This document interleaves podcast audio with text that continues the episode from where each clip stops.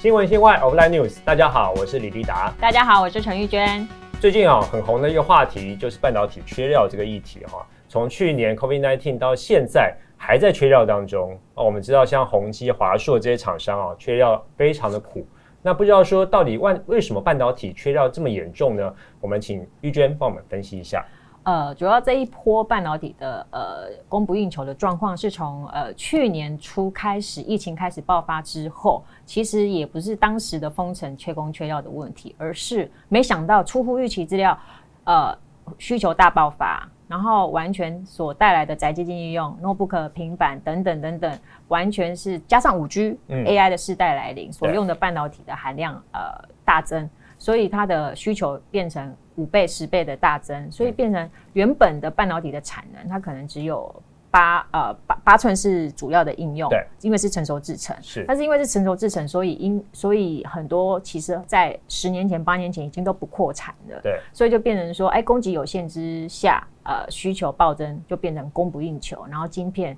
你看得到的晶片，其实大部分都是短缺的现象。而且好像其实八寸晶圆厂也有打算要晋升到十二寸，可是十二寸的又没有那么快可以跟得上脚步，是不是？呃，这个有涉及到成本的问题。当然，大家还是希望用八寸呃的成熟制程呃来呃。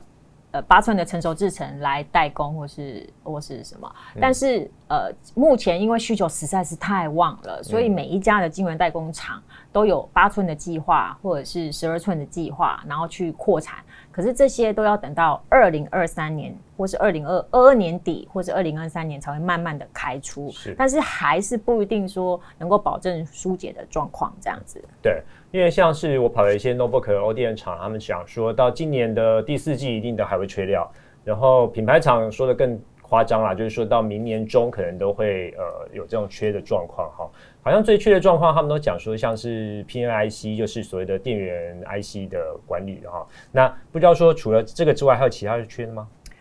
目前我们以台积电占全球的五成五成产能来看，它的呃预测的话，它是认为说，如果以整体来看，它自己的产能是二零二二年底的话，产能都还是紧绷的，就代表晶片的需求是很畅旺的。但是如果你进一步去看它的呃产品结构，或是呃呃下游的晶片厂它下单的状况来看的话，我们可以看到。因为手机下滑，嗯，所以有一些当然是有一些需求是下滑的，是。然后另外一个是很明显，就是 MCU 消费性 MCU，因为大陆的控制价格让它下来之后，还有呃厂商大增产能，所以消费性的 MCU 包括用于物联网或是其他工业用的，其实它是有点下滑，是。对，不再那么紧绷。但是如果你去看，其实半导体的五 G 以五 G 运用来看，其实半导体手机或者是呃，notebook 或是像电源管理 IC，它的半导体晶片含量，它的用量是大增的，嗯。所以其实也导致说，呃，整个产量，呃，整个产能都还是无法供应这些呃这些紧呃紧俏的需求。对。还有另外一个说法，就是说车用的部分所需要的这个晶片也很多哈，像是呃像是宏基的董事长及执行长陈俊胜，他有讲啊，就是说呃因为这个呃车用的晶片所需需要这个数量多，而且呢，它对它车用来说，它的成本又相对偏低，所以呃可能会造成所谓的排挤的状况。你所知道像车用这边的状况是怎么样？我们可以从源头来看，其实车用晶片在过去是一个非常保守的产业链，所以其实它的晶片晶片的整个产业链其实是控制在欧洲、美国的那这些呃 IDM 大厂，譬如说像 Infineon 啊，或是呃易发这些公司。但是呃，其实大家都把焦点都放在台积电，其实台车用占台积电的产能并不多，变真的是算十 percent 五 percent 以下。对，但是大家把呃，目标欧美政府把目标转到他身上的时候啊，那他都保证说他要去开这些 MCU 的产能，他已经愿意去开了。所以其实大家应该把焦点是放在欧美大厂这些。哦，讲到美国最近的动作也很多哈，像是你说台积电的这个事情，好像也提到说关于全球的晶片厂可能都要希望能够他们跟美国政府缴一些名单。啊，这件事情啊，其实蛮蛮蛮这么讲 critical 的哈，就是很多厂商会觉得说把机密交给别人了，那不知道说对台积电会有影响吗？我就一开始美国他们在开会的时候找这些大巨头来开会的时候，当然是呃吓死很多人了，要求台积电要交机密，然后台积电有全球五成多的产能，然后手上大客户有苹果、联发科，所有的国际大厂除了三星之外，所有都下单，它都有大家的订单。那一旦它交出去，大家一定都很紧张。但是其实如果随着这一个一两呃这两个礼拜呃消化之后，你可以发现，其实。重要的这些环节，晶片化的环节不在台积电，而且而是在这些 IDM 大厂、英飞凌这些大厂的手上。其实台积电并没有主动权，所以我们可以想象说，呃，其实这一次事件交交机密的事件，其实我们可以去看谁的影响最大。其实不是台积电，而是 IDM 大厂以及三星。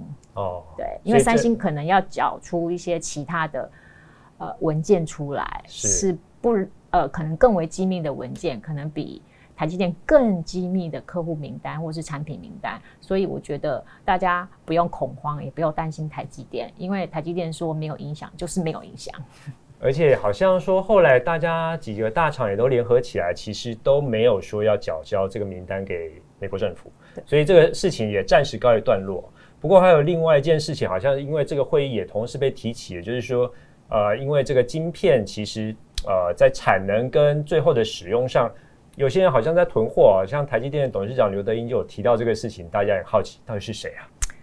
其实我觉得这个事情应该整个供应链应该大家都知道，说到底是谁在囤货。这个从供以前如果需求很畅旺的时候，就会发生所谓的黑市晶片黑市，对黑市交易。其实，在去年中的时候，需求起来的时候，你就会发现台。商人总是非常的灵敏、快速反应快速，所以他就很快很快的买了很多晶片，然后囤在自己的仓库，然后我五倍卖、十倍卖，我就赚这一波。可是他没有想到这一波怎么这么长，对，让他赚翻了，所以他就大家都继续囤、继续囤、继续下，能下多少就多少，大家抢，然后靠关系的，然后我跟台积电比较好，我跟联电比较，可是台积电、联电可能没有办法分辨说，哎，你是用在哪里或是什么，然后只要你价高者得，啊，我就出。就没想到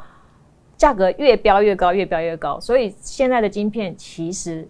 据供应链的说法，其实很多都在某一些代理商的手上，然后还有一些可能在某些特定的晶片厂手上。